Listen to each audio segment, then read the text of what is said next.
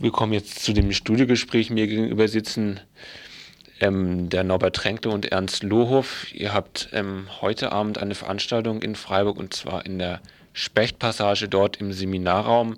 Heute Abend um 20.30 Uhr und der Titel darüber, ähm, worüber ihr sprecht, heißt Rosemaries Babys oder die, die Demokratie und ihre Rechtsradikalen. Ähm, das ist auch der Name eines Buches, was ihr herausgegeben habt. Ähm, anschließend wird sich wohl morgen am Samstag ein Tagesseminar von 11 Uhr bis 16 Uhr in denselben Räumen, wo das Referat oder euer, euer, ja, euer Referat nochmal ausführlicher durchgegangen werden soll. Ähm, um das jetzt nochmal verständlicher zu machen, ähm, vielleicht, dass ihr zu Anfang eure Ausgangsposition nochmal erklären könnt. Ihr geht davon aus, dass die Politik am Ende ist. Ihr redet vom an, am Ende der Politik und von der Krise der Arbeit. Ähm, vielleicht nochmal ganz kurz, das ist ja ein marxistischer Ansatz, den ihr vertretet. Ähm, wie ist dann die, die Krise der Arbeit? Also woraus resultiert die für euch? Also erstmal möchte ich äh, schon dagegenhalten, dass es nicht ein marxistischer Ansatz ist, den wir hier vertreten. Aber gut. Äh, also es gibt bestimmte. Es gibt nicht marxistisch, also wenn man eure Schriften liest, ist es ein sehr von ökonomischen Kriterien durchsetztes Vokabular. Gut, das ist jetzt eine, eine eigene Diskussion, die brauchen wir jetzt hier nicht. Ein bisschen sophistischer auch, ob äh, Marx was mit Marxismus zu tun hat. Also auf Marx beziehen wir uns natürlich, aber. Es gibt, es ist, wir machen da einen Unterschied schon auf zwischen, äh, zwischen bestimmten Teilen der, auch der, der, marxischen Theorie, auf die wir uns durchaus äh, beziehen, und dem, was dann Marxismus ist in der Tradition. Und äh, in gewisser Weise kommen wir natürlich daher, aber wir würden uns nicht mehr in dem Sinne definieren. Aber das ist eine andere Diskussion, die brauchen wir jetzt hier nicht führen. Nur so ein Schlenker. Äh, willst du was dazu sagen zu der Frage? Was war denn die Frage noch? Die Frage war nochmal die, die Krise der Arbeit kurz zu erläutern. Also versteht man, also im traditionellen marxistischen Sinne wäre der, ähm, der tendenzielle Fall der Profitrate oder das Verschwinden ähm, von vernutzbarer menschlicher Arbeit darunter zu verstehen. Ist es ungefähr auch eure Ausgangsbasis, was ihr jetzt in dieser wirtschaftlichen Krise seht oder im, im Zusammenbruch vom Realsozialismus und so weiter? Ja, wir gehen halt äh, davon aus, dass äh, historisch eine Phase ge gewesen ist, wo äh, eine Ausdehnungsphase des Kapitals, wo massenhaft äh, menschliche Arbeit absorbiert worden ist, in den Verwertungsprozess reingezogen worden ist, säkular, unterbrochen durch Krisen und gehen weiterhin davon aus, dass die neuen äh, Technologien, Computerisierung und so weiter eine neue Qualität da reinbringen, dass so etwas wie eine zyklusübergreifende Arbeitslosigkeit auch entsteht, ein Schrumpfen der äh, weltweit auch der vernutzten lebendigen Arbeit, was sich eben empirisch dann auch in so Phänomenen bemerkbar macht, wie eben eine zyklusübergreifende Arbeitslosigkeit, die nicht einfach im nächsten in der nächsten Hochkonjunktur dann verschwindet, was auch thematisiert ja ist in der bürgerlichen De Diskussion als Jobless Growth und ähnliche Termini, Zweidrittelgesellschaft, was ja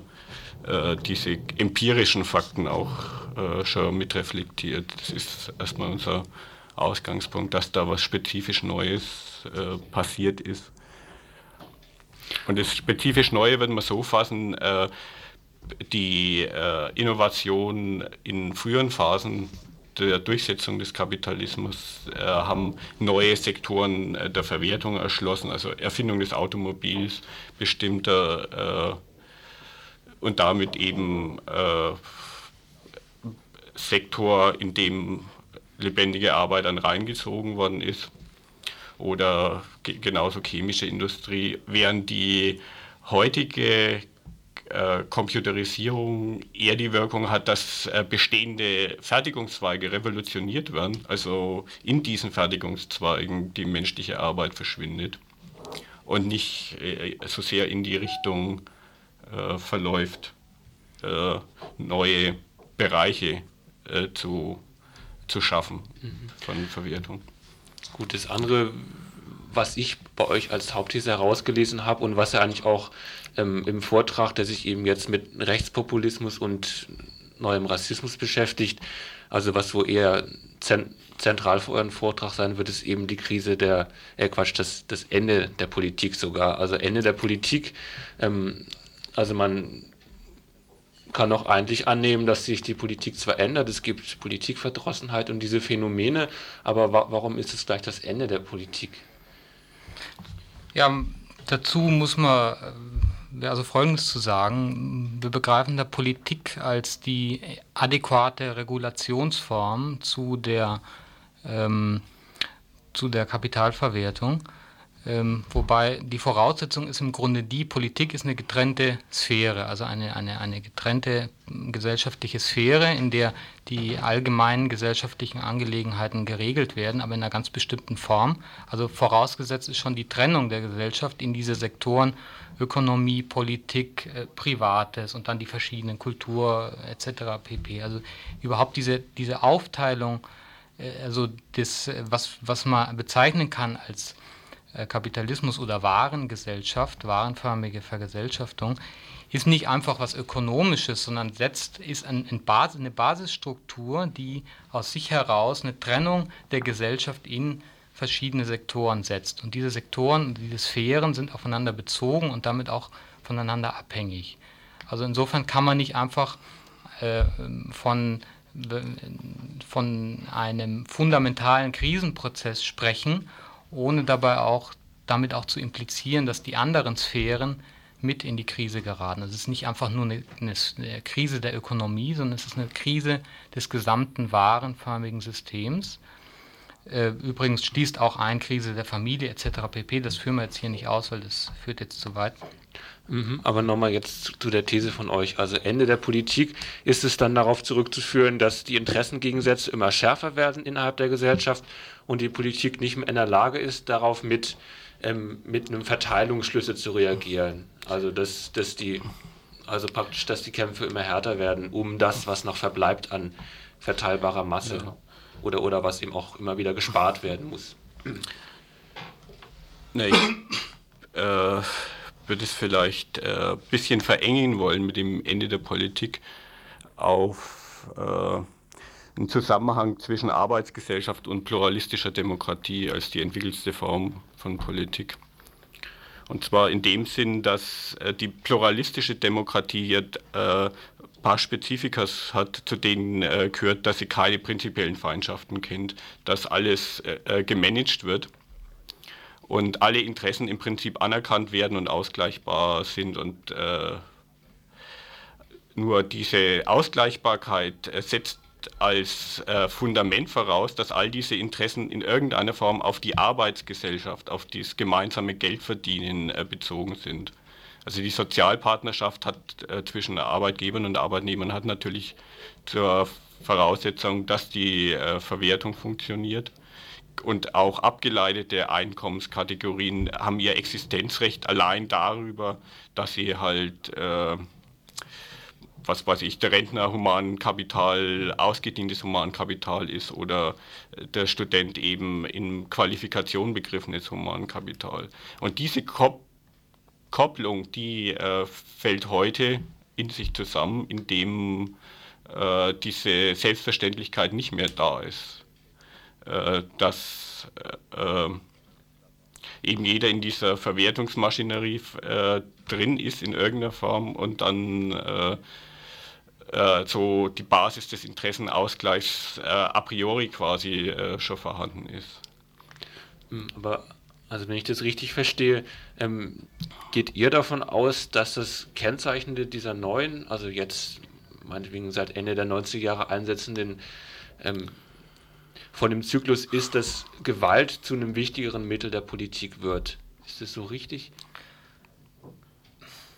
Oder das, dass, das dass die sicher, Politik das durch Gewalt das, abgelöst wird sogar? Ja, das, ne, das wäre verkürzt, das jetzt so, ähm, so zu sagen. Äh, also die Gewalt spielt da ein, ein wichtiges Moment, äh, ist ein wichtiges Moment davon, wobei man sagen muss, Gewalt hat der Staat ja auch schon immer ausgeübt, eben Gewalt, das Gewaltmonopol des Staates eben. Und äh, insofern kann man sagen, in dem Maße, wie die Staatlichkeit anfängt zu zerfallen, was wir hier in den Zentren ja noch relativ moderat haben, aber wenn man nach, nach in andere Gebiete schaut, in Jugoslawien zum Beispiel extrem, wo eben die Staatlichkeit zerfällt, da wird dieses Gewaltpotenzial sozusagen wieder in die Gesellschaft aufgenommen oder setzt sich in, in freigesetzt.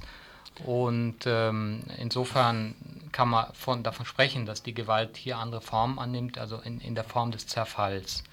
Aber das ist noch nicht alles. Also ja, ich möchte an diesen Ausgrenzung. Ausgrenzungsproblem ja. anknüpfen. Äh, in dem Sinne, dass äh, die Politik ja eine synthetisierende Funktion hat, eben Interessen zusammenzukriegen.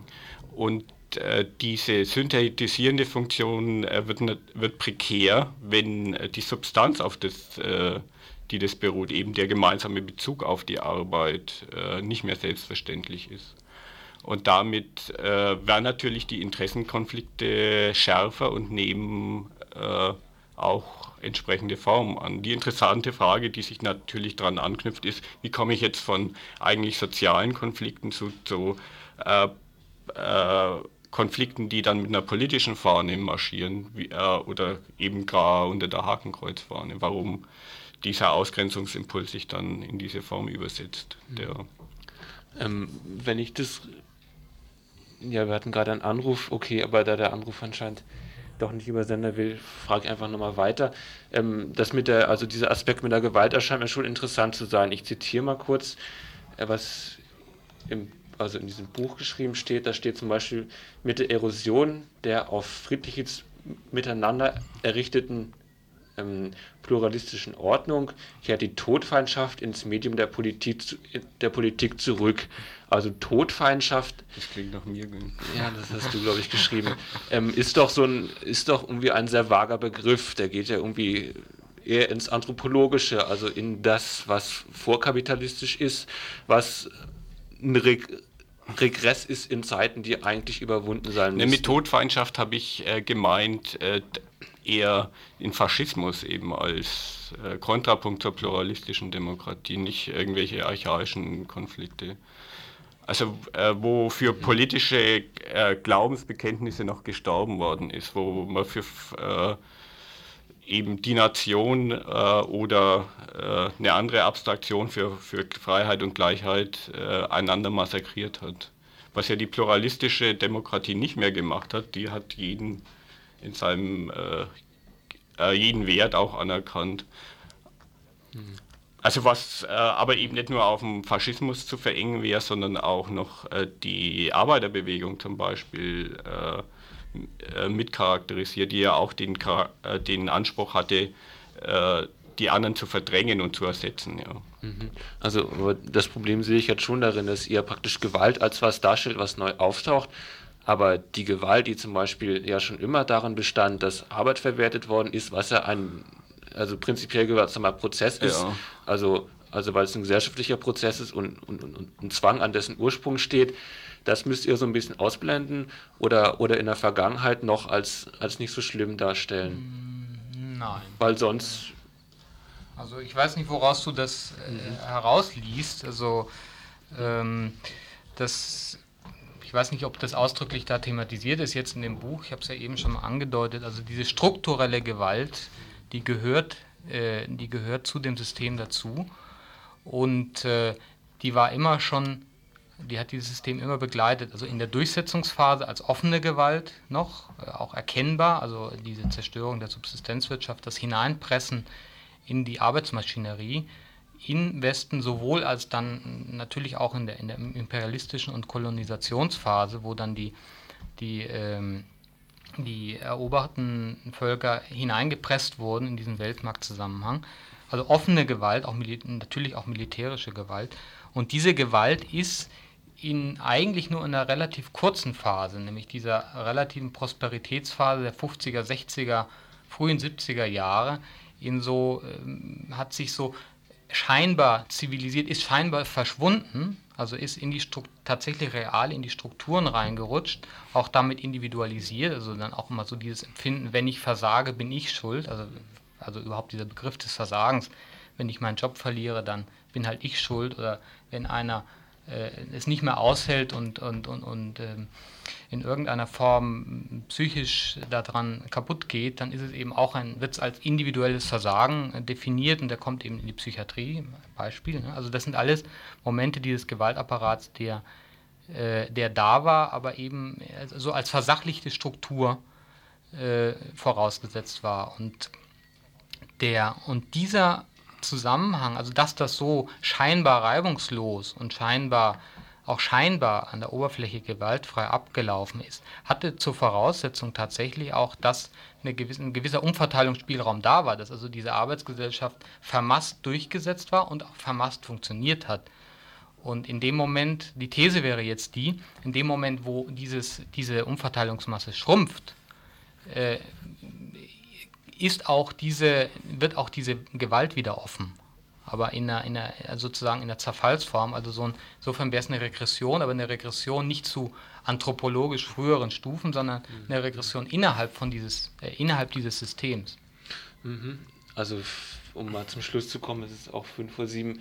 Noch eine letzte Frage. Ähm, ihr gehört ja zur Krisisredaktion. Ähm, da gab es ja diesen Knüller von Robert Kurz, der sich eigentlich dadurch aus oder also wo ein Element davon ja war, dass er immer noch eine positive Perspektive gesehen hat, dass er irgendwie darauf gehofft hat, mit dem Niedergang im Realsozialismus ähm, könnte eventuell doch sich so irgendwas durchsetzen wie eine also unmittelbare oder direkte Organisation der Arbeit eben nicht übers Geld vermittelt, sondern selbst organisiert sozusagen. In eurem neuesten Buch habe ich da keinerlei Andeutung von gefunden. Habt ihr so eine Perspektive auf die Aufhebung der Waren Vergesellschaftung völlig aufgegeben oder ist es, ist es eben keine Hoffnung mehr darauf? Die Perspektive haben wir nicht aufgegeben. Äh, das äh, ist eigentlich klar.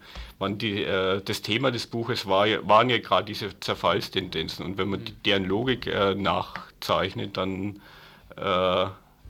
äh, ist in, in dieser Logik überhaupt nichts von Aufhebung drin. Das ist klar, das ist ein, in dem Sinne einfach ein anderes Thema, die mhm. Momente daraus zu klamüsern. Ja gut, aber also was Robert Kurz geschrieben hat, war ja auch irgendwie sehr aufgesetzt und klang irgendwie sehr hoffnungsfroh und ähm, also eher so, man muss noch Hoffnung haben und also halt in dem Sinne, dass ja diese Theorie entweder auf eine Katastrophe hinausläuft oder eben doch darauf, dass plötzlich die Vernunft von oben herabspringt. Na, die Katastrophe, die vollzieht sich. Da, hm. Das ist aber das eine, die zu analysieren und das andere ist herauszufinden, äh, wo äh, ein nicht mehr bewusstloser Prozess organisierbar ist und äh, wo die äh, Menschen und Kräfte sind und die äh, Potenzen.